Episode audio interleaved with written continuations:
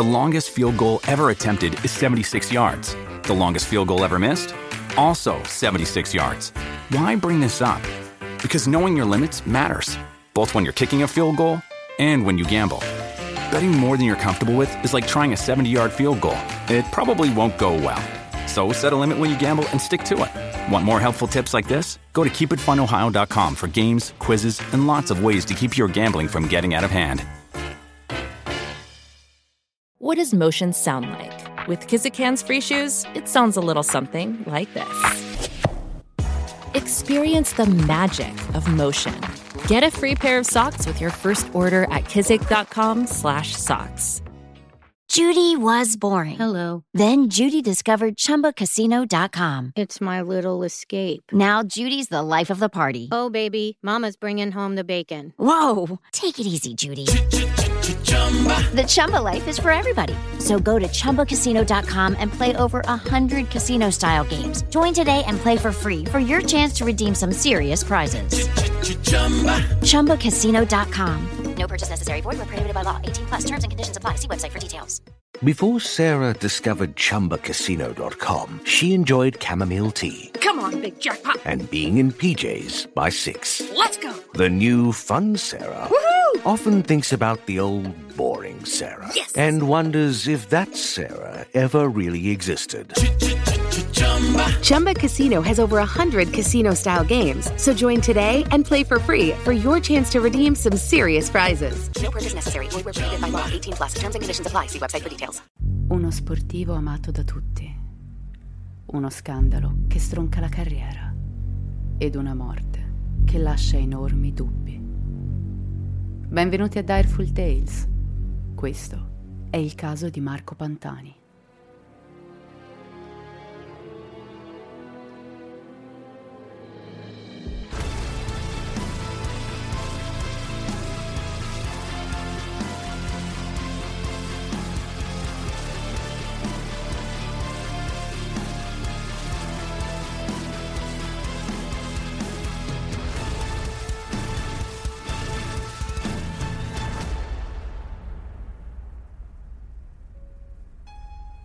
Bogaert in prima posizione, eccolo là, eccolo là sulla sinistra, si è tolto la bandana, Anche eccolo là sulla sinistra, bandana e occhiali via, vedete di grande al centro, Pantani sulla sinistra, attenzione, Pantani sulla sinistra.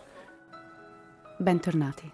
Oggi analizziamo un caso lungo 17 anni che lascia l'amaro in bocca solo a nominarlo. Ci aspetta un viaggio lungo una vita, attraverso i successi, le sconfitte e la morte di un uomo che ha lasciato un buco nel cuore di molti italiani e che da sempre sembra voler gridare qualcosa di importante. Come nell'episodio dedicato a Massimo Bossetti, vi consiglio di mettervi comodi perché staremo insieme per un po' e questa storia richiede una dose di pazienza e attenzione. Quindi se siete pronti, iniziamo. Ed iniziamo dalla fine. Iniziamo dal 14 febbraio 2004 a Rimini, dove Pietro Buccellato, receptionist di turno al resort delle Rose, alle 20.30 chiama il 118 avvisando che un uomo giace senza vita in una delle camere dell'hotel. Quell'uomo è Marco Pantani. La stanza è un caos. Sembra ci sia stata una rissa. Oggetti ovunque, materassi divelti. Il corpo dell'atleta giace a terra di fianco al letto, sul soppalco. Il primo medico legale, Giuseppe Fortuni, intervenuto insieme alla scientifica, attribuisce il decesso a un arresto cardiaco avvenuto in seguito a un'intossicazione da stupefacenti. Le indagini durano solo tre mesi e si concludono con un verdetto. Pantani si è suicidato. Ma perché? Come siamo arrivati a questo? E soprattutto, come mai la famiglia e le persone che amano il pirata gridano da anni di riaprire il caso? Perché si cerca un assassino? Partiamo dal principio, perché questa storia, seppur semplice ad un primo sguardo, ha origine molti anni prima, ed una morte che sorprende un paese intero, forse era già stata annunciata, o peggio, organizzata. Andiamo con ordine. È il 1985. Marco ha sei anni.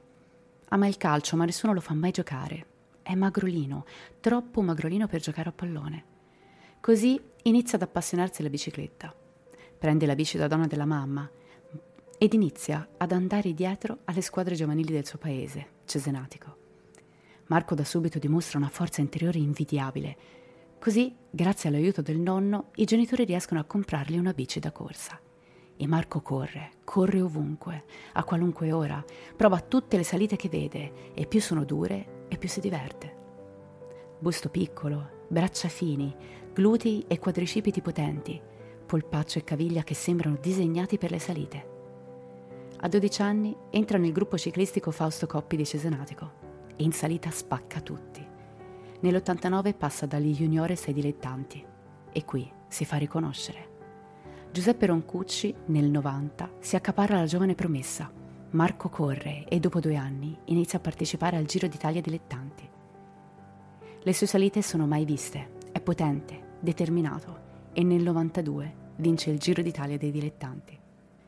Al Giro d'Italia del 4 giugno del 94, Pantani, ad un chilometro dalla vetta, scatta e si lancia in discesa a tutta velocità, lasciando gli spettatori a bocca aperta, tagliando il traguardo per primo, battendo tutti, battendo il grandissimo Indurain, che in quel momento era la punta di diamante del ciclismo. Il giorno dopo, sulla salita, Pantani scatta, scavalca Indurain, è un tornado. Tutti applaudono Finalmente tutti si rendono conto di chi sia Marco. È il 6 giugno del 1994 e l'Italia si innamora di Pantani. Il mese dopo c'è il Tour de France, il tour più importante del mondo. Pantani domina la salita di Alpe d'Huez, 12 km di pendenza, ma Marco la adora, è la sua passione e in 38 minuti segna il record in salita. Il giorno successivo Pantani cade, sembra la fine, ma nonostante le ferite sanguinanti pedala per altri 100 km e sulla salita finale impazzisce e stacca tutto il gruppo. È il 21 luglio 1994 e Pantani è un eroe. Arriva terzo, ma tutti sanno chi è il vero campione. Si aggiudica un soprannome, quello di pirata, per il look che lo contraddistingue. Il 1995 è un anno difficile per Marco. Durante la corsa di Milano-Torino, un fuoristrada spunta dal nulla ed investe un gruppo di ciclisti tra i quali c'è anche Pantani. I medici devono incidergli il muscolo della gamba. C'è inoltre una frattura alla tibia e una al perone. Sembra finita, ma non per Marco. Per Marco non è mai finita. Spinge sul recupero delle sue gambe. Quando il corpo è devastato, la sua mente corre in soccorso e lo aiuta a spingere ancora di più. A soli cinque mesi dall'incidente, Pantani torna in sella sotto gli applausi di tutta Italia. Luciano Pezzi riforma una squadra per Marco, la Mercatone 1. L'ex ciclista crede profondamente in Pantani, sa che quello è un ragazzo speciale. Per Marco arriva anche l'amore, infatti in quest'anno conoscerà Christine, la donna della sua vita. Nel 1998 Pantani ha 28 anni ed è riconosciuto come uno dei più forti in salita. Vince il Giro d'Italia e il Tour de France, entrando nell'Olimpo del ciclismo, come avevano fatto in passato Mergetz e Coppi. Marco combatte con tutto se stesso e dopo la sedicesima tappa sorride con la sua prima maglia rosa. Sul podio si commuove, sogna questo traguardo da quando era bambino. Da questo momento in poi tutti conoscono Marco Pantani, anche chi non segue il ciclismo. Tutti sanno chi è il pirata. Conoscono quel ragazzo semplice che ha realizzato il suo sogno partendo da zero, senza mai darsi arie. Marco non vuole fermarsi. Ha fatto una promessa a Luciano Pezzi. Vincerà anche il Tour de France. Pezzi muore a pochi giorni dalla gara e Marco, tanto affezionato a quell'uomo che aveva creduto in lui quando nessuno gli dava speranza, corre in suo onore, come se sulla bici portasse anche il suo mentre, come se quella gara la corressero in due. Durante il Tour de France però accade qualcosa di nuovo nel mondo del ciclismo. Scoppia uno scandalo, lo scandalo del doping. Nell'auto di un massaggiatore di squadra Festina Lotus vengono trovate diverse confezioni di sostanze dopanti. Gli atleti confessano l'uso, Così la squadra viene cacciata. Nonostante lo scoop, è risaputo che il ciclismo è sempre stato associato alle sostanze stupefacenti. Semplicemente non se n'è mai parlato. Già dagli anni venti, infatti, agli atleti veniva data la cocaina per non sentire la fatica. Ai tempi di Fausto Coppi e Bartali, i due immortali ciclisti italiani, nacque invece la bomba, che altro non era se non un mix di caffeina e simpamina. Le autorità sportive sono sempre state a conoscenza di certe pratiche e non intervennero mai per impedirne l'utilizzo. Ma durante il Tour de France del 67, il ciclista inglese Tom Simpson muore in diretta per un infarto in seguito alla carica di anfetamine prese. Adesso prendete appunti, perché entriamo pieno nel caso, iniziando con una piccola nozione scientifica. Negli anni Ottanta spunta una sostanza nuova, l'eritopoetrina, conosciuta come EPO. L'EPO è un ormone che viene prodotto nei reni in caso di apporto insufficiente di ossigeno nell'organismo. L'ormone prodotto entra nella circolazione sanguigna e stimola nel midollo osseo la trasformazione delle cellule staminali del sangue in globuli rossi. Aumentando i globuli rossi i muscoli vengono ossigenati maggiormente, aumentando la propria resistenza. La sostanza in campo doping viene proposta sintetizzata ed è una versione con molti effetti collaterali, ma è anche molto difficile da rintracciare e questo ne favorisce l'uso smodato per tutti gli anni 90. Nel 97 l'Associazione Mondiale dei Ciclisti fissa il tasso di densità del sangue a 50. Questo perché l'EPO causa un eccessivo e pericoloso addensamento sanguigno che può portare chi ne fa uso a un collasso cardiaco. Attenzione però, superare il tasso di densità imposto dall'associazione non vuol dire automaticamente essere positivi al doping, ma semplicemente essere in condizioni troppo rischiose per poter sostenere una gara. Ecco che quindi chi risultava con un tasso di ematocrito pari o superiore a 50 veniva espulso per 15 giorni da ogni tipo di competizione ciclistica. Ricordatevela bene questa cosa che vi ho detto perché è molto importante. Facciamo un passo indietro. Torniamo al Tour de France del 98. Pantani non crede di vincere, ma come sempre domina le salite nonostante il freddo, nonostante la pioggia. Scatta a 40 km dall'arrivo, lontanissimo, il pubblico francese è incredulo. Ha un vantaggio di 6 minuti e cavalca lontano dal gruppo, lontano da Ulrich Schien, che in quel momento è maglia gialla. Al traguardo il tifo è potentissimo e tutti gridano alla sua potenza. Marco Pantani è un gigante. Il ragazzo piccolo e esile che non crede nelle tattiche, non crede nella tecnica, ma che scatta quando il cuore gli dice di farlo. Ha la maglia gialla e la dedica a Luciano Pezzi. A 28 anni Marco è il ciclismo. Ecco, siamo nel momento più alto della vita di Marco Pantani. Proposte, sponsorship, contratti arrivano da tutta Italia. La gente grida il nome del pirata ed il futuro sembra brillare come la stella più luminosa in cielo. Nessuno sa che questo momento in realtà segna l'inizio della fine del famoso ciclista. Durante il Giro d'Italia del 1999, a due tappe dalla fine, quando ormai era chiara la sua vittoria, Marco Pantani viene accusato di doping ed è costretto a ritirarsi dalla corsa. C'è chi giura di aver visto morire Marco quella mattina stessa, molto prima della sua morte fisica. C'è chi giura che questo giorno sia il giorno in cui a Marco si è spezzata l'anima, il giorno in cui lo hanno ammazzato. Ma parliamo di quel momento. Siamo al Giro d'Italia Marco è dato come favorito, come sempre domina le Alpi e si aggiudica la maglia rosa.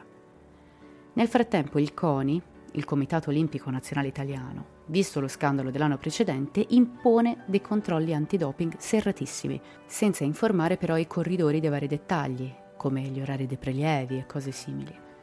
Gli atleti si lamentano, a detta loro gli esami del sangue effettuati a pochissimi giorni di distanza l'uno dall'altro sono eccessivi e sono spossanti, li deconcentrano su questo tema Pantani si sfoga in televisione, dibatte sull'importanza che ha questo tour per tutti gli atleti. Ci mette la faccia, parla a nome dei suoi colleghi, perché Marco è così. Marco ci tiene a questo sport e tiene anche ai suoi sfidanti. Nonostante l'aspro scontro tra federazione e atleti, si va avanti con la gara. Con la maglia rosa e nonostante una ruota forata, a pochi chilometri dall'arrivo, Marco fa sognare ancora una volta recupera i fuggitivi, spinge concentratissimo, si alza sui pedali e arriva solo al traguardo. Ha raggiunto e superato 48 corridori. È stanchissimo, ma vincente.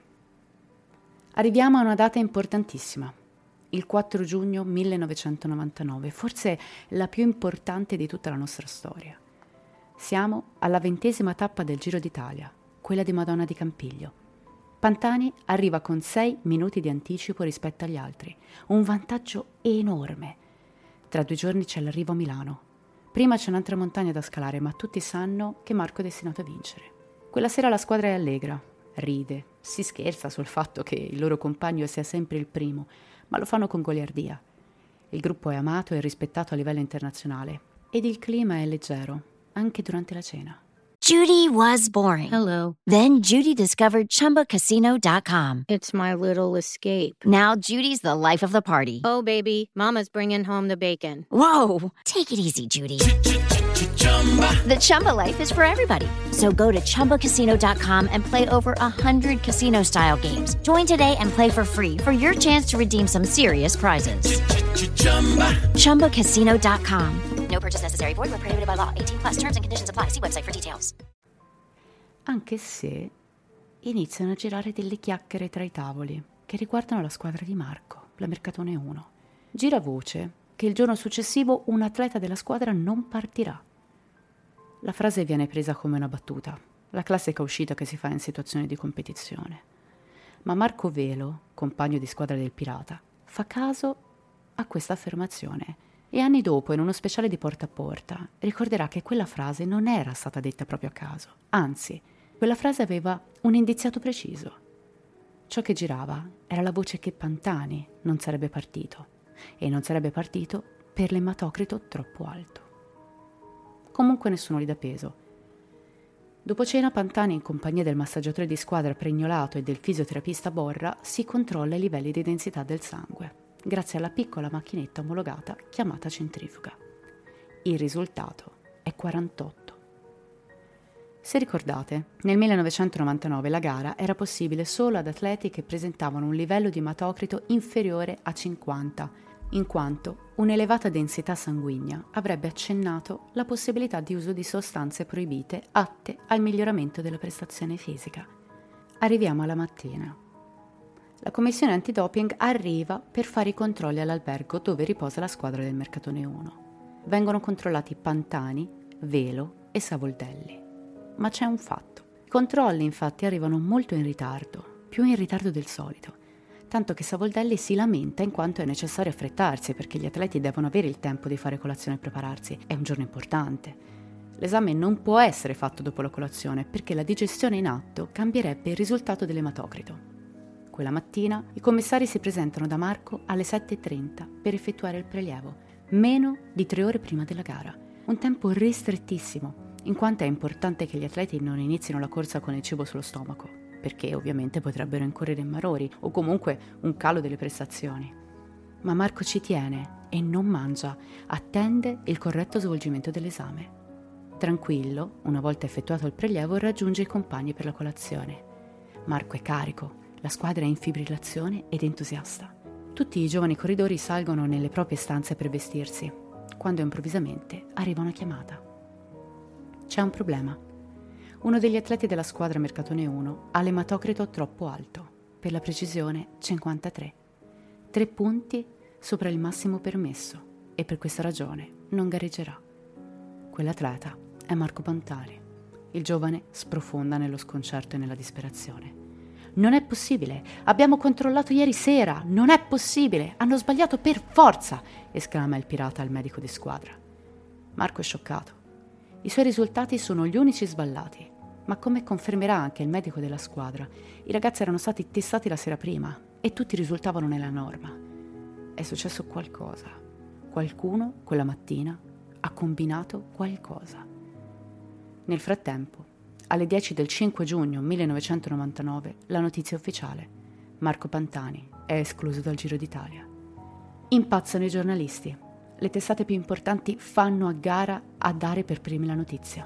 Pantani escluso dal Giro per doping. Attenzione però perché c'è da fare una puntualizzazione. Il test richiesto dal CONI, effettuato sugli atleti, non era un test specifico per il doping, era bensì un test atto solo ed esclusivamente alla protezione degli atleti stessi, in quanto un'elevata densità del sangue è pericolosa per un corpo che deve sottostare allo sforzo immane di una gara ciclistica. L'eccessiva percentuale di densità, e parliamo di numeri alti, non i 3 di Pantani, poteva suggerire l'uso di sostanze dopanti. Ma Marco Pantani non è mai risultato positivo a nessun test antidoping. Mai. A Madonna di Campiglio arrivano i carabinieri, soffocati dai giornalisti. Marco esce dall'hotel in compagnia di Pretolato. Parla ai microfoni, visibilmente scosso. Dichiara che c'è qualcosa di strano. È deluso, soffre. Mi sono alzato per tante cadute, dice. ma da questa non lo so. Questa è la fucilazione in pubblica piazza di Marco Pantani. È il vero giorno della morte del pirata. La squadra è disperata. I tifosi sono arrabbiatissimi, gridano la loro delusione. Inizia la tappa e la squadra Mercatone 1 in forma di protesta si ritira.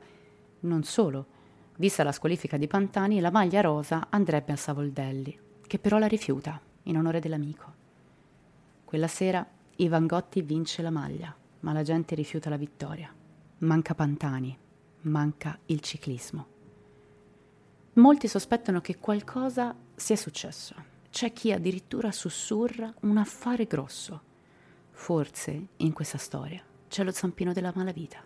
In questo momento storico, infatti, nel 1999, il giro di scommesse sul ciclismo è immenso. Come si può immaginare, in situazioni del genere, dove le puntate hanno cifre astronomiche, la malavita non si tira indietro.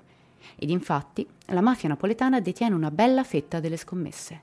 Il boss della Camorra Augusto Latorre testimonierà infatti dopo il decesso di Pantani che se quest'ultimo avesse vinto il Giro d'Italia, la Camorra avrebbe dovuto pagare diversi miliardi in scommesse clandestine, rischiando la bancarotta. Non solo, anni dopo un big della malavita fa alcune dichiarazioni. Renato Vallanzasca ricorda che una settimana prima lo scoop del doping del pirata, mentre si stava recando alle docce del carcere in cui era detenuto, qualcuno della Camorra gli si era avvicinato e gli aveva detto di non scommettere su Pantani perché il Giro d'Italia non lo avrebbe vinto lui. Sto forse esagerando. Addirittura la mafia. Non può essere semplicemente un errore.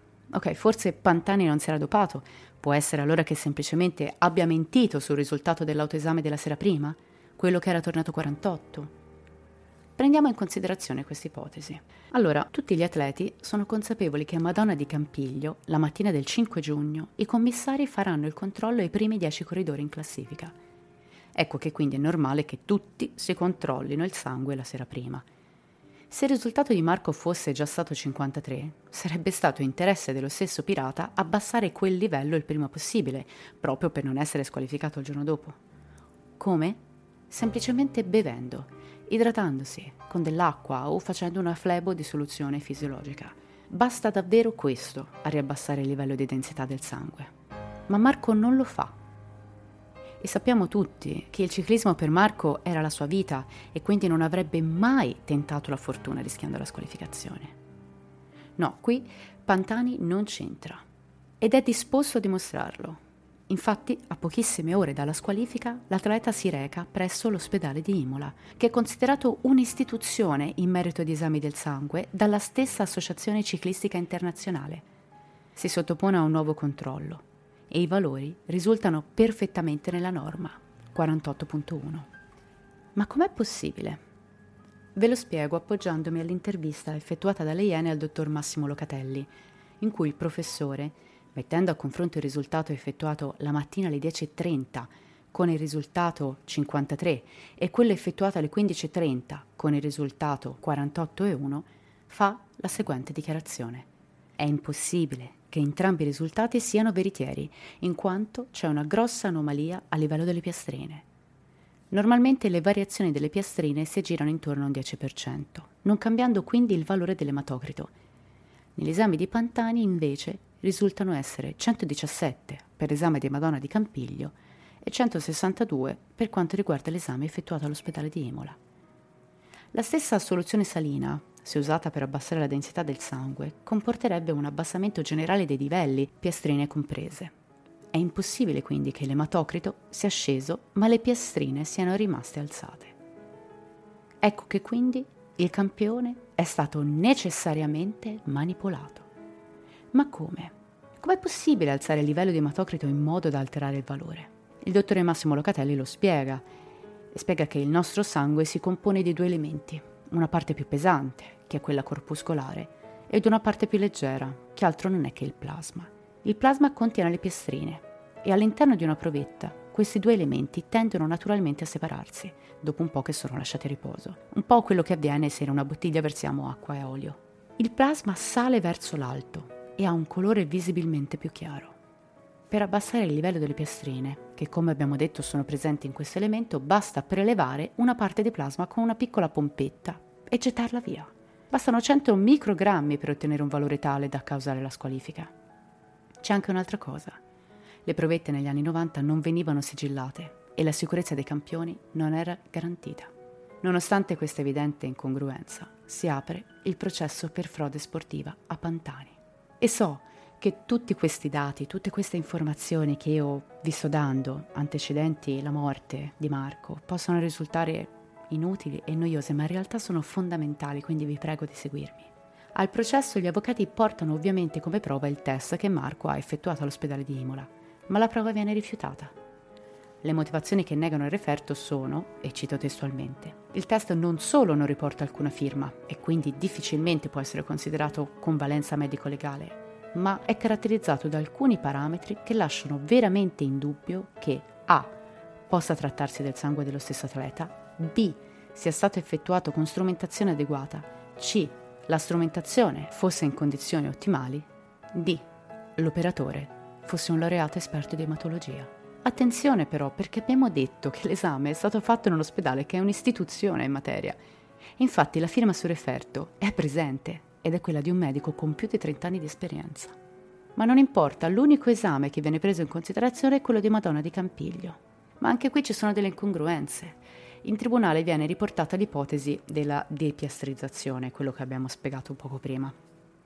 Ma essa viene scartata, in quanto, sempre leggendo agli atti, a Madonna di Campiglio sarebbe mancato il tempo necessario per permettere la sedimentazione del campione e quindi la separazione della parte corpuscolare da quella sintetica, in quanto il test è stato effettuato alle 8.50 del mattino.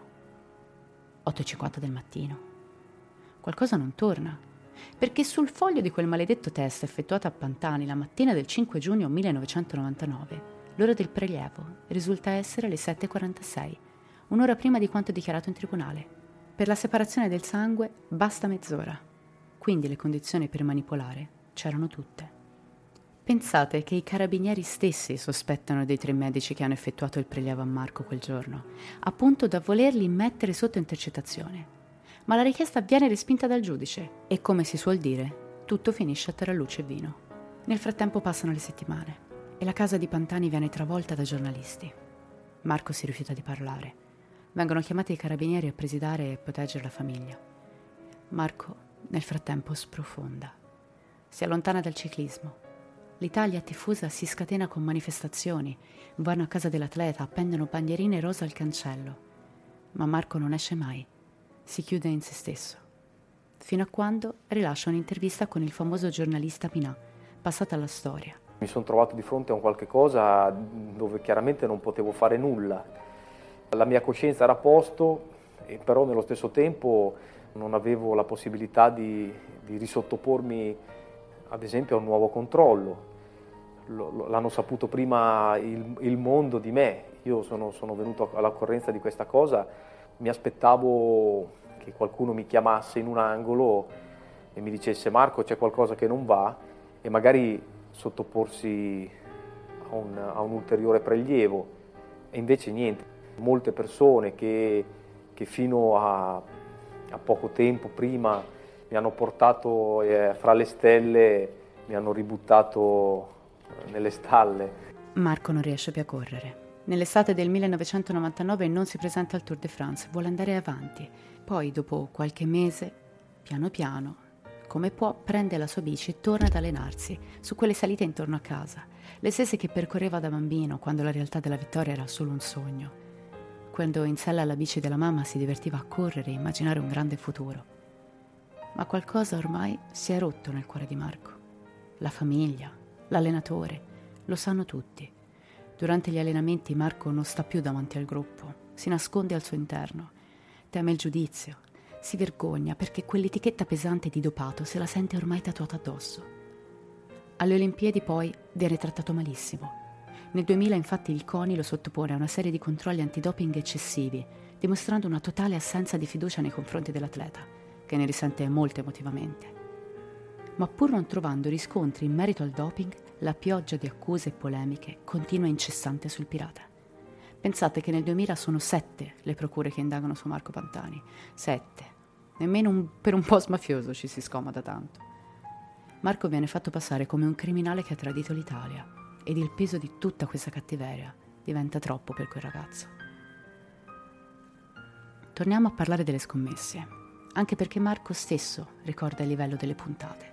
L'uomo è corrompibile, quindi... Ma si scommette molto nel ciclismo? Quest'anno si è cominciato a scommettere e questo credo che sia, non sia troppo positivo. Quest'anno sappiamo che c'erano 200 miliardi circa di scommesse e quindi molti dubbi. La cosa che, che comunque che mi lascia perplesso è come mai non sono stato riesaminato. Oltre alle cifre pulite delle scommesse legali, ricordiamo un'altrettanta fetta importante di puntate messe in alto dalla Camorra. Nel giugno del 1999 la criminalità aveva la possibilità di incassare miliardi di lire se il pirata avesse perso il giro. In caso contrario avrebbe rischiato la bancarotta. Nel 2009 esce il libro autobiografico di Renato Vallanzasca, dove l'uomo ricorda quel giorno al carcere di Novara, una settimana prima della tappa di Madonna di Campiglio, quando fu avvicinato da un pezzo grosso della camorra che si occupava delle scommesse clandestine, il quale gli disse di non scommettere su Pantani. Vallanzasca viene chiamato dai carabinieri per sapere il nome del camorrista, ma l'uomo ovviamente non parla. Si interrogano tutti i camorristi che stavano scontando la pena nel carcere di Novara nel 99, ma come è prevedibile tutti tacciono, fino a che non salta fuori un'intercettazione, una chiamata effettuata dall'ex boss Rosario Tolomelli alla moglie, in cui tra una chiacchiera e l'altra fa una rivelazione sconvolgente. Repubblica ha reso possibile ascoltare la telefonata e questo è ciò che fu detto. Mi hanno interrogato sulla morte di Pantani. No, babbo, eh. Perché, e che c'entri tu? E che c'è. Allora, Valla Flasca ha fatto delle dichiarazioni. No. All'epoca dei fatti, all'epoca dei fatti, nel 99, eh. loro sono andati a prendere la, la, lista di tutti i napoletani che erano reclusi nel... okay. insieme a Valla Flasca e mi hanno trovato pure a me. Non a mangiare aggettivi, nel senso che non, non, è che lo davo da mangiare, gli preparavo da mangiare tutti i giorni perché è una persona che merita da tanti anni in galera, mangiavamo insieme, facevamo società insieme. Ciao, va, va all'Antasco questo pandanico. Che va all'Antasco poche sere fa ha fatto eh, dichiarazioni, una dichiarazione eh. dicendo che un camorrista di grosso calibro gli avrebbe detto guarda che il Giro d'Italia non lo vince Pandano, non arriva a fine, ah, perché okay. sono cash, cash bank tutte cose perché si hanno quasi tutto quanto con la IS. E quindi ah. praticamente la Camorra ha fatto perdere il giro a Pantani, cambiando le provette e facendolo risultare dopato. Ma questa cosa ci tiene a saperla anche la mamma. Era questa cosa? Sì. Ah, sì. ok, ok. Sì. Sì. sì. Queste parole vennero confermate anche da Augusto Latorre, esponente della criminalità di Mondragone, che testimoniò nel 2014. Torniamo adesso al 2000. Dopo 250 giorni, seppur fuori forma, Marco gareggia la Velta Valenziana e arriva insieme al gruppo. Intervistato si mostra con il sorriso, ma qualcosa non va ed è palese a tutti. Infatti, dopo qualche tappa, Marco si ritira nuovamente. Pubblica una lettera aperta dove dichiara di aver bisogno di riposo e che quindi probabilmente non parteciperà al Giro d'Italia. Ad aprile, nel frattempo, inizia il processo per frode sportiva. La reazione di Marco ancora una volta è straordinaria, non si abbatte e decide di partecipare al Giro d'Italia, dove però segna 7 minuti di ritardo dalla fine. Marco è consapevole di non poter vincere e così fa da spalla al giovane Garzelli, che è la nuova promessa della squadra, e infatti quell'anno sale sul podio in maglia rosa. Qualche settimana dopo c'è il Tour de France e Pantani vuole partecipare. Lance Armstrong è il favorito e in questo momento è considerato imbattibile. Pantani segna 5 minuti di ritardo, tutti presi in salita. Quello che corre non sembra Marco. Qualcuno lo ha staccato per la prima volta, ha staccato il pirata in salita e questo è troppo per il suo orgoglio. Anche nelle tappe successive ci prova, tenta fino alla fine e agli ultimi chilometri la sfida è un faccia a faccia con Armstrong. E all'ultimo secondo Marco taglia il traguardo per primo. Fermiamoci un attimo, riflettiamo. Pensateci, Pantani era stato assente dalle gare da più o meno un anno, eppure riesce a battere Lance Armstrong, che in quel momento, come poi si scoprirà molti anni dopo, faceva già uso di sostanze dopanti. Cioè, rendiamoci conto della potenza e della determinazione di quest'uomo. È una volontà divina. il pirata, il bambino di Cesenatico troppo magro per lo sport, si riprende la soddisfazione. Il 16 luglio del 2000 vince il Giro d'Italia e qualche giorno dopo si ritira, perché si rende conto di non farcela più, di aver faticato troppo. I sette Tour de France successivi saranno vinti da Lance Armstrong, che se li vedrà annullare tutti nel 2014 in seguito allo scandalo del doping. Per Marco, dopo la vittoria del 2000, torna il temporale per i valori di ematocriti rinvenuti nel 95 viene condannato a tre mesi di reclusione, nonostante non sia stata rintracciata nessuna sostanza e nonostante non esista legge che preveda una condanna per un risultato del genere. È l'ennesima pugnalata al cuore. Marco in ogni intervista ribatte la sua innocenza e sottolinea come tutta la faccenda lo stia uccidendo emotivamente. Ed è chiaro a tutti, perché Pantani, quella scintilla di gioia che ha sempre contraddistinto il suo sguardo, non ce l'ha più da tempo. A pochi mesi di distanza gli organizzatori del Tour de France comunicano di non volere l'atleta tra i corridori che competeranno nella prestigiosa corsa francese. Ed è l'ennesima batosta, indigeribile. Arriviamo nel 2001. Marco si ributta sul Giro d'Italia, ma durante la corsa non riesce mai a farsi il vuoto dietro. Alla diciassettesima tappa, inoltre, gli agenti dei NAS scoprono scatole e scatole di sostanze stupefacenti nascoste negli alberghi delle varie squadre. Per Pantani è un incubo. Ovviamente tutti gli occhi puntano su di lui, che non sopporta più il clima schiacciante dei media. E così si ritira dal giro. Ma l'orrore non finisce. In una camera d'hotel a Montecatini Terme viene rinvenuta una siringa contenente tracce di insulina, una sostanza proibita. È impossibile fare l'esame del DNA, ma nonostante questo l'oggetto viene attribuito a Pantani. E ciò che è peggio è che Marco apprende tutto questo dalla tv, mentre si trova a cena in pizzeria con alcuni membri dell'equipe e della squadra. È inutile. Più il pirata cerca di tornare alla normalità, più il mondo sembra volerlo schiacciare. Nonostante la soluzione per frode sportiva, Marco non c'è più. È diventato un fantasma. Non crede più in se stesso. Non sa nemmeno più chi sia quel pirata che i fan elogiano a gran voce. Anche nel 2002 il Tour de France non lo vuole. E a poche settimane dall'inizio del Giro d'Italia, il CONI chiede quattro anni di squalifica per Pantani a causa di quella siringa, nonostante sia impossibile dimostrare la veridicità dell'accusa. Ecco che il pirata si ritira nuovamente. La richiesta di squalifica da parte del CONI viene accettata, ma solo per otto mesi, e nonostante il successivo scagionamento da questa storia, è fatta. L'anima di Marco Pantani è andata completamente in frantumi. Marco inizia a fare uso di cocaina. Passano i mesi. Si allontana dalle telecamere, passa un po' di tempo con la famiglia e poi prova ancora una volta a tornare. Non vuole mollare e raggiunge la squadra in ritiro.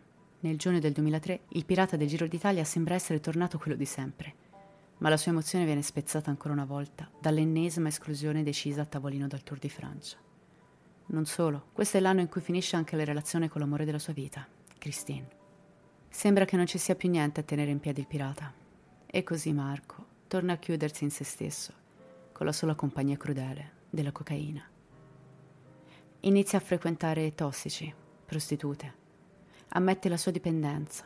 Prova anche a disintossicarsi, ma poco cambia. E quando arriva la notizia dello scagionamento totale dai fatti di Madonna di Campiglio e dei Montecatini, Marco non reagisce. Perché quel Pantani che cammina e parla è solo un involucro ormai. L'anima è spezzata, persa chissà dove distrutta dai troppi anni di calunnie. Il grande sogno della sua vita è diventata la sua più grande paura. È ormai arrivato il 2004. Siamo quasi giunti alla sera della sua morte. Il 7 febbraio Marco ha una discussione accesa con i genitori e la propria manager. Poi esce e fa perdere le sue tracce. Arriviamo a quella maledetta sera del 14 febbraio 2004. Alle 20.30 Marco Pantani viene ritrovato morto in una camera d'albergo. La manager chiama i genitori, che reagiscono con orrore. La madre urla: Me l'hanno ucciso! E poi crolla. Le prime ricostruzioni parlano di una porta chiusa, di Marco solo in camera e di farmaci ritrovati in stanza. Le testate giornalistiche del 15 febbraio portano tutte la stessa pagina. Pantani morto. A Cesenatico, durante il funerale, la madre caccia i giornalisti in preda alla disperazione Vergognatevi, me lo avete ucciso voi, andatevene, abbiate rispetto. Tutta Cesenatico piange il pirata e fuori dalla chiesa l'applauso per lui è scrosciante e interminabile. Si aprono due indagini. La prima effettuata conclude che Marco è morto per un'overdose di cocaina, come un tossico qualunque che sbaglia la dose. Vengono condannati due uomini, Fabio Miradossa e Ciro Veneruso, coloro che procurarono la dose a Marco. Per gli inquirenti tutti gli elementi della scena del crimine spiegano l'accaduto e quindi o è suicidio o è overdose accidentale, niente di più. Caso chiuso. Caso chiuso per tutti, ma non per la famiglia. I genitori conoscono Marco e se è anche vero che il figlio era andato alla deriva, il pirata non si sarebbe mai rovinato fino a quel punto. E poi, sono troppe le cose che non tornano. Così finalmente, dopo dieci anni, nel 2014, gli avvocati della famiglia Pantani presentano un esposto e il caso viene riaperto. Omicidio contro ignoti. Ma ahimè, il caso viene nuovamente archiviato e questa volta puntando ancora di più il dito verso il suicidio e scrivendo in sentenza che l'ipotesi omicidiaria sia fantasiosa ed infondata. La guerra però non si ferma. La determinazione della famiglia Pantani non è qualcosa nata con Marco, ma evidentemente scorre rirompente nelle vene dei genitori, che continuano a lottare per la riapertura del caso. A settembre del 2017 la Commissione parlamentare antimafia cerca di riaprire il caso. Eccoci. Ora tocca a noi. Siamo nel cuore dell'episodio.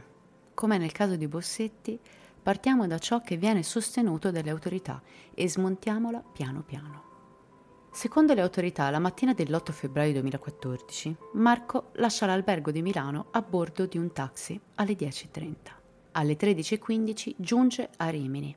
Si fa lasciare in Corso Regina Elena. Lì raggiunge a piedi l'appartamento di Fabio Carlino e Fabio Miradossa, il suo personale spacciatore, che però in quel momento non è presente, in quanto è a Napoli al compleanno della nipote. Marco allora prende una camera all'Hotel delle Rose che è ubicato a pochi metri dall'abitazione del pusher. La receptionist ricorda che all'arrivo Pantani non ha né valigie né bagagli di alcun genere con sé, cosa peraltro confermata dal tassista che lo aveva portato da Milano a Rimini. Una volta in stanza, Marco fa diverse telefonate a Carlino e Miradossa, probabilmente per accordarsi sull'acquisto della cocaina. Nonostante Miradossa sia assente, Marco vuole subito la droga e così il pusher invia un suo corriere, Veneroso, i due si accordano sul prezzo e mezz'ora dopo Marco acquista 20-30 grammi di cocaina, ma non la paga, in quanto d'accordo con Miradossa avrebbe saldato al rientro del pusher da Napoli. C'è da sapere che Marco e Miradossa hanno un rapporto di fiducia reciproca che esiste da anni. Da Milano Pantani parte con 20.000 euro destinati proprio al pusher, che li avrebbe ritirati una volta tornato dalla campagna.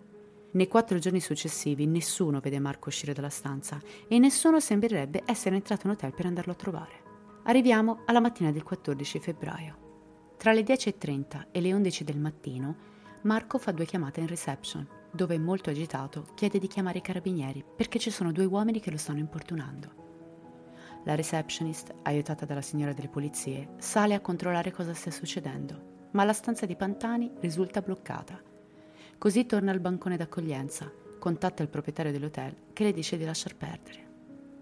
Alle 15.30 arriva Pietro Buccellato in sostituzione della signora Dionisi che ha terminato il turno. La ragazza informa il collega di ciò che era avvenuto quella mattina. Alle 20.30 il proprietario chiama per avere informazioni e comanda a Buccellato di entrare nella stanza di Pantani usando il passepartout. Il ragazzo obbedisce, sale al piano di sopra Gira la chiave, ma la porta sembra ostruita. Buccellato spinge, si fa strada con la forza e riesce a entrare. Davanti a lui si presenta un appartamento messo a soqquadro. Chiama Pantani, ma l'atleta non risponde. Allora il giovane sale i gradini del soppalco per raggiungere il letto e là vede Marco. Buccellato grida, si spaventa molto, corre quindi al piano di sotto e chiama prima il proprietario poi il 118 e successivamente i carabinieri, ma al posto di essi giungerà la polizia. Secondo queste testimonianze, la scena del crimine e l'autopsia effettuata sul corpo, Marco sarebbe stato colto da delirio e paranoia ossessiva. Questo lo avrebbe portato a distruggere la stanza e a ferirsi da solo, per poi collassare morto a terra in seguito a un infarto causato da un mix di droghe e farmaci. A dare forza a questo ci sarebbe la totale solitudine di Marco, in quanto nel periodo di permanenza in hotel è sempre stato chiuso in camera e nessuno della reception ha visto andare o venire qualcuno, considerando inoltre che non c'era modo di andare in camera senza essere visti. Partiamo dal corpo, perché come abbiamo imparato i cadaveri parlano e hanno molto da dire. Pantani presenta una ferita sulla fronte, il naso tumefatto, un buco sulla palpebra sinistra e delle ferite tutte intorno alla nuca. Secondo le autorità, queste ferite sarebbero state causate dalle molteplici cadute di Pantani su diverse superfici della stanza, fatte in un momento di delirio. Ma le ferite sono aperte e la logica ci insegna che sbattendo e aprendomi la pelle avrei dovuto lasciare dei segni sul mobilio. Beh, nella stanza non sono presenti macchie ematiche. La macchia di sangue su cui poggia il cadavere presenta uno strascicamento che suggerisce uno spostamento del corpo.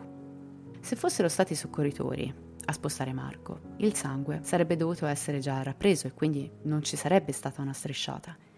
E invece la stessa presenza fa capire che lo spostamento è venuto quando il sangue era ancora fresco. Un secondo elemento è rappresentato dal polmone destro.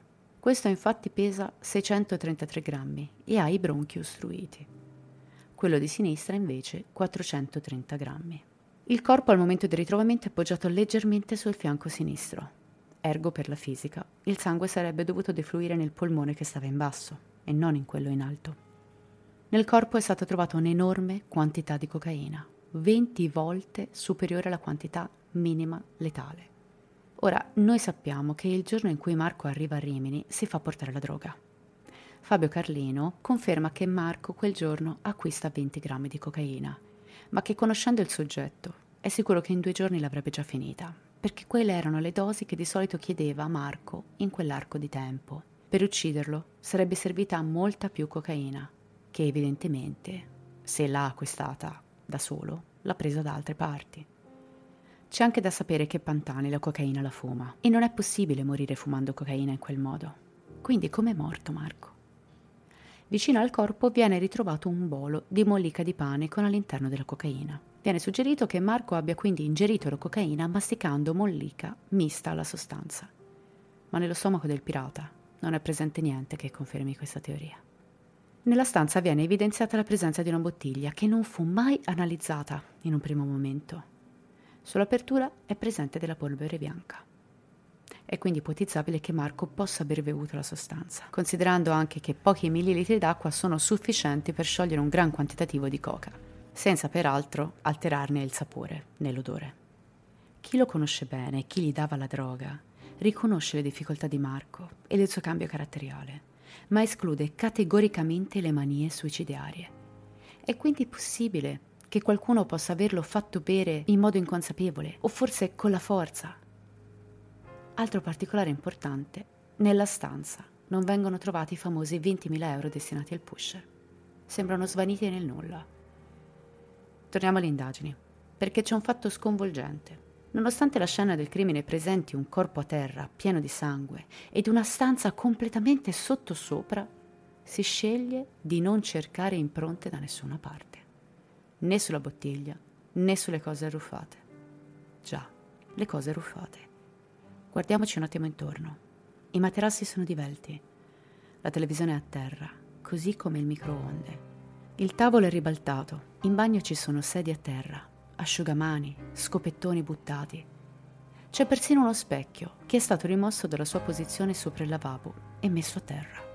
Tutto suggerirebbe una rissa, o quantomeno un litigio furente, ma il primo medico legale giustifica l'ambiente scrivendo che in seguito a un'intossicazione acuta da dosi elevate di cocaina è possibile assumere toni eccessivamente aggressivi, soffrire di forti cefalee e si possono avere anche idee di natura paranoide accompagnate da allucinazioni uditive, visive e addirittura tattili. Questo può sfociare in rabbia estrema con comportamento violento, fino a giungere al delirium da intossicazione. Quindi Pantani avrebbe fatto tutto da solo. Fermiamoci un attimo però. Torniamo un secondo a guardarci intorno. Perché sì, tutto è divelto e arruffato.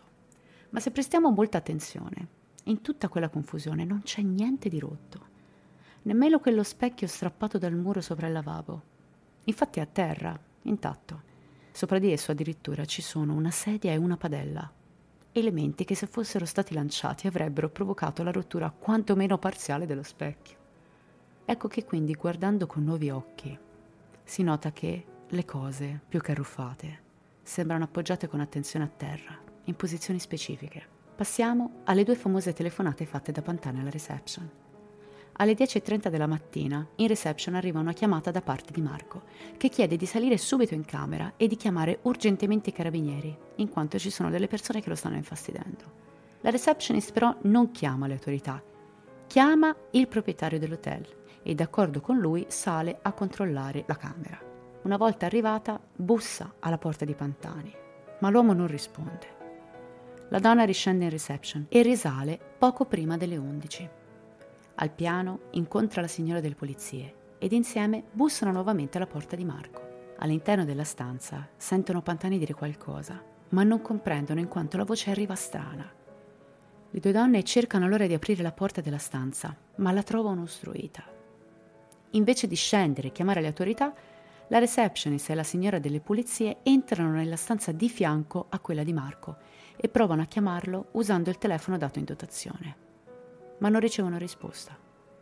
A quel punto scendono in reception e lasciano perdere l'accaduto, senza mai avvisare le autorità.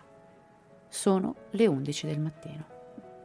Da questo momento fino alle 20.30 nessun altro membro del personale dell'hotel va a controllare Marco. Il ragazzo che entra in turno il pomeriggio, sotto richiesta telefonica del proprietario dello stabile, va ad aprire la porta del pirata alle 20.30 e fa la terribile scoperta. Ricordiamo che il proprietario è la seconda persona a mettere piede sulla scena del crimine. Arriva prima del 118 e della polizia e lui stesso dichiarerà e confermerà più volte di essere rimasto scosso da un elemento in particolare della scena del crimine, il lavandino del bagno. Il lavandino del bagno è smontato e messo vicino alla porta d'ingresso della stanza. Ma quando la scientifica entra e filma il video di repertorio a cui si fa riferimento agli atti, quello stesso lavandino è posizionato perfettamente in bagno dove dovrebbe stare. A confermare le parole del proprietario c'è lo stesso Buccellato e il sovrintendente romano, capo delle volanti, che ricorda questo particolare. Nonostante i testimoni siano stati interrogati separatamente e non abbiano relazione all'esterno di questo caso, la Procura scrive in merito al lavandino di come questo sia un ricordo imperfetto degli eventi. Ma come possono due sconosciuti fare lo stesso identico sbaglio? E se ad alterare la scena del crimine fosse stata la polizia stessa? Beh sì, è difficile da pensare, ma non per questo impossibile. Inoltre, erano gli unici a poterlo fare considerando che il filmato viene girato dalla scientifica dopo l'arrivo degli agenti. Tale ipotesi ovviamente non è stata presa minimamente in considerazione, così come è stato sostenuto un errore di memoria ciò che venne riferito sul bolo di mollica e cocaina. Visualizzando il filmato girato quella stessa sera, infatti, si può notare come la telecamera riprenda la famosa pallina e di come gli agenti della scientifica si interroghino addirittura su quale possa essere il materiale di cui è composta. Anche questo è un dato importante perché gli infermieri del 118, intervenuti prima della polizia, ricordano chiaramente l'assenza di questo elemento. Una volta constatato il decesso di Pantani, gli operatori cercano l'intorno una possibile causa, ma vedono solo i vari blister di farmaci. Di questo bolo non ne hanno minimamente ricordo. Ma nel filmato della scientifica questa pallina è in bella vista, poggiata a distanza ravvicinata dal corpo di Marco. Sarebbe quindi stato pressoché impossibile per gli operatori non vederla. Non solo, gli operatori intervenuti aggiungono di non aver rilevato la presenza di cocaina nella stanza, né in terra, né sulle superfici, né intorno al cadavere di Marco. Ma agli atti e nel video vediamo come in realtà sulle superfici sia presente un'ingente quantità di cocaina, perfettamente visibile ad occhio nudo. Quattro persone quattro operatori del 118 non avrebbero visto la pallina di mollica e coca e non si sarebbero accorti della cocaina sparsa per tutta la stanza. I tre uomini e la dottoressa intervenuti sono stati sulla scena per più di 30 minuti e quindi pare assurdo che in quel lasso di tempo non si siano accorti di niente. Consideriamo inoltre un particolare. Secondo procedura, se durante un intervento da parte del 118 gli operatori rinvengono sostanze stupefacenti, hanno l'obbligo di comunicarlo alle forze dell'ordine. Se questo non è avvenuto, forse vuol dire che non c'erano elementi tali da necessitare l'intervento. Ciliegina sulla torta, il personale del 118 non è mai stato interrogato dalla polizia. Viene chiamato solo dieci anni dopo, in seguito a una ricerca spontanea da parte di uno dei ragazzi intervenuti del numero di telefono dell'avvocato della famiglia Pantani. Una volta che agli operatori del 118 viene mostrato il video girato dalla scientifica, i ragazzi restano sbalorditi. Ciò che vedono, a detta loro, è una scena del crimine totalmente diversa da quella su cui sono intervenuti loro la sera del 14 febbraio 2004. Sembrerebbe che dalle 21.30, ora in cui il 118 ha lasciato l'hotel, fino alle 23, ora in cui viene girato il filmato, uno scenografo accompagnato dalle operaie abbia cambiato e sistemato il palco. In questo lasso di tempo che intercorre tra il 118 e il video della scientifica, sulla scena intervengono nove persone, tra cui il magistrato tutti in borghese, senza adeguate protezioni. Non a caso il vice capo della scientifica si innervosisce in merito perché non serve un genio a capire che si rischia un'alterazione importante della scena. Ma a questo proposito viene scritto agli atti che in merito agli errori e alle superficialità degli investigatori nel corso del sopralluogo, gli accertamenti, così come eseguiti, non hanno minimamente inficiato lo scenario dell'accaduto ed hanno invece consentito di determinare con assoluta certezza le cause di morte di Marco Pantani. Mi dispiace molto non potervi mostrare il filmato della scientifica, anche perché alle 23.39, mentre la telecamera inquadra il medico legale intorno al corpo di Marco, quindi sul soppalco al piano di sopra, si sente qualcuno al piano di sotto far casino e far cadere delle posate. Il suono è inconfondibile e queste posate vengono filmate successivamente come parte della scena del crimine all'1.17, in un altro frammento del video si sente qualcuno dire lo vogliamo rompere? Lo rompiamo o lo togliamo? Non lo so, io non conosco la procedura, lo lasciamo lì? Non lo lasciamo lì? Non solo, nel video si vede il medico sprovvisto di un termometro per prendere la temperatura del cadavere. Gliene viene fornito uno dall'albergo stesso, che però ha solo quello per bambini, in cui la temperatura minima arriva a 34 è quindi impossibile stabilire la temperatura esatta necessaria per avere l'ora del decesso. Nel video si sente qualcuno dire Oh, se non te la dà, lasciamo perdere. Come se stessimo parlando di una cosa da nulla, non di una scena del crimine. Ragazzi, stiamo parlando di pubblici ufficiali, di agenti della scientifica, di medici legali, non di gente che vende le caramelle in strada, con tutto il rispetto ovviamente per chi fa questo di mestiere. Intendiamoci, la scena del crimine tutta la situazione è trattata con estrema superficialità. E c'è da capire se questo sia avvenuto perché era tardi e nessuno voleva sbattersi più di tanto, o perché si sapeva già qualcosa a monte. Nonostante questo, nella richiesta di archiviazione, il PM dichiara di non aver rilevato errori o omissioni nelle indagini avvenute nel 2004. Comunque non importa, perché scolpito nella pietra, più di qualunque altra cosa, c'è il fatto che Marco sia stato completamente solo nella camera d'hotel isolandosi e che nessuno sia salito da lui. A confermare questo ci sarebbe Buccellato, l'uomo presente in reception durante il turno serale, e che poi ha scoperto il cadavere. Il receptionist ha sempre detto di non essersi mai allontanato dalla hall e di essere stato completamente solo al lavoro. Agli atti però risulta alle 16.45 una telefonata partita dalla stessa reception al numero di cellulare di Buccellato alla quale lui risponde. Mi si potrebbe dire forse non trovava il cellulare, lo ha chiamato così per farlo squillare e rintracciarlo. Certo, ma perché rispondere se si è consapevole che a chiamare siamo noi stessi? Lo stesso Buccellato, interrogato sulle condizioni della stanza nel momento del suo ingresso e della successiva scoperta di Pantani, parla di una porta parzialmente ostruita, che si apriva a metà nella richiesta di archiviazione, invece, viene scritto che la porta era stata chiusa dall'interno e completamente sbarrata, rendendo quindi impossibile la fuga da parte di un probabile assassino. Piccola cosa importante, anche Buccellato alle 20.30 non ricorda di aver visto la pallina vicino al cadavere. Viene fatta anche una scoperta, decisamente fondamentale. L'hotel è provvisto di un'uscita secondaria che collega le camere al garage, da cui si poteva entrare ed uscire. Quel percorso era sì coperto da telecamere, ma quella sera non erano in funzione.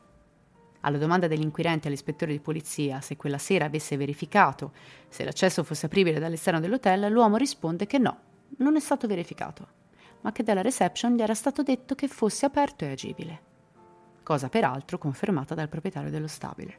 Ecco che quindi l'assoluta certezza del totale isolamento di Pantani decade, perché un'entrata era scoperta e quindi era impossibile da controllare.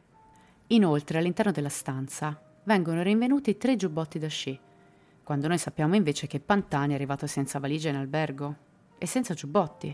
Se ve lo ricordate lo hanno confermato sia la receptionist che il tassista. Qualche giorno prima del decesso, un ex receptionist dell'hotel Turing, albergo vicino a quello delle rose e struttura dove Marco in passato aveva pernottato diverse volte per consumare cocaina in compagnia di alcune prostitute, ricorda di averlo visto seduto sui divanetti a ridere e scherzare in compagnia di alcune persone. Questo più o meno due o tre giorni prima del decesso. Ma nelle indagini questo non salta fuori. Quindi l'isolamento e la depressione sarebbero incoerenti con questo ragionamento. Secondo diversi testimoni, Marco non aveva intenzione di morire. Anzi, gli piaceva divertirsi con prostitute ed escort. A chiamarle sarebbero stati i receptionist stessi. E vi assicuro che non è niente di strano, anzi, è qualcosa di molto comune fornire determinati servizi extra a clienti famosi o molto ricchi. Le Iene nel 2017 intervistano alcune prostitute che 15 anni prima erano state in compagnia del pirata in quei giorni. Alcune di esse, dopo aver parlato con il programma, hanno ricevuto delle minacce che hanno intimato loro il silenzio o la morte. Da chi? Non ci è dato saperlo. Quindi ricapitoliamo. Il corpo presenta lesioni e contusioni. È evidente che l'isolamento di Pantani non sia reale, in quanto testimoni hanno dichiarato di averlo visto in giro. Sette persone dichiarano di non aver visto né cocaina nella stanza né il famoso bolo di mollica e droga trovata accanto al cadavere. La stanza sembra sottosopra, ma niente è rotto e durante il video della scientifica si sentono rumori di cose spostate, oggetti che poi vengono ripresi come parte integrante della scena del crimine. Lo spacciatore di Pantani, che conosce bene Marco da questo punto di vista, dichiara più volte che il pirata fumava la cocaina, non la sniffava. Ma nella stanza non sono presenti fogli argentati, bicarbonato o elementi che suggeriscano un tipo di pratica di questo genere, ma solo cose che fanno pensare a qualcuno che assume la droga tirandola col naso. Nell'albergo era presente una porta secondaria che concedeva l'entrata e l'uscita dal garage direttamente alle camere. Pantani la mattina del decesso chiama due volte il reception chiedendo aiuto, un'emergenza che viene completamente ignorata contro la logica di qualunque albergo turistico. I 20.000 euro destinati a Miradossa sono scomparsi. Il pusher, unico indiziato insieme al Corriere in questa faccenda, dichiara che nessuno, al momento dei fatti, fosse a conoscenza della cifra che si era portato dietro Marco e chiede da tempo di indagare sulla sparizione di questo denaro, in quanto potrebbe portare al vero assassino di Pantani. Per questa storia, nel 2004, vennero condannati a 4 anni e 6 mesi Fabio Carlino, ex manager di discoteche, per spaccio e morte conseguente allo spaccio, a 3 anni e 10 mesi il corriere Ciro Veneruso, accusato di aver portato la cocaina a Pantani, e Fabio Miradossa, che però patteggia una pena di 4 anni e 10 mesi. Successivamente la Corte di Cassazione scagiona Carlino perché il fatto non sussiste. Per i giudici la morte di Pantani fu casata da un'assunzione volontaria della droga. La Commissione parlamentare antimafia tenta nel 2017 di riaprire il caso. Gli stessi giornalisti delle Iene vengono chiamati a deporre considerando le interviste esclusive che avevano raccolto. Ma la Procura di Rimini, nonostante le anomalie riportate, non ritiene necessaria la riapertura del caso, in quanto non sono presenti elementi nuovi, rilevanti, tali da chiedere una nuova indagine. Il 22 novembre 2021 viene consegnato un memoriale di 51 pagine dalla famiglia del ciclista al procuratore capo di Rimini, Elisabetta Melotti, che riapre un'inchiesta per la terza volta. Al momento in cui registro questo episodio non ci sono novità. Se ci saranno altre evoluzioni, torneremo certamente a parlare di questo caso. Così si conclude questa storia. Cala il sipario su Marco Pantani, ma è solo quello di questo podcast. Le carte sono di nuovo sul tavolo ed ora sta alla giustizia aprire gli occhi e donare pace all'anima di Marco e a quella della sua famiglia. Io spero che questa puntata sia stata di vostro gradimento. Troverete gli estratti menzionati sul nostro Discord alla voce video e documenti. Per il resto, vi invito a visitare il sito ufficiale direfultales.com. Vi ringrazio per l'ascolto e vi aspetto al prossimo episodio. Come sempre, restate spaventati. Judy was boring. Hello. Then Judy discovered ChumbaCasino.com. It's my little escape. Now Judy's the life of the party. Oh, baby, Mama's bringing home the bacon. Whoa! Take it easy, Judy.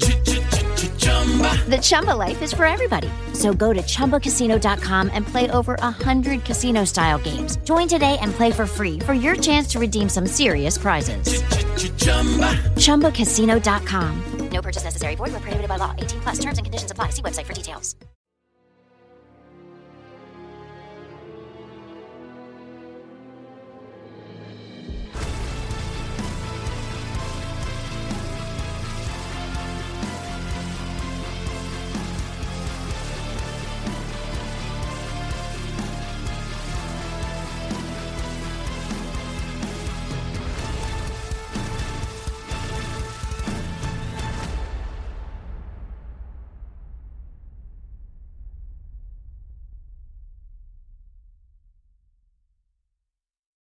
Vacanze in Sicilia o in Sardegna. Con i traghetti GNV viaggi in relax, porti tutto quello che vuoi e ottieni super vantaggi. Col nuovo programma Fedeltà MyGNV accumuli punti viaggiando, ricevi un cashback del 20% e tanti sconti a bordo. Non c'è modo più conveniente per andare in vacanza. Scopri i dettagli su gnv.it.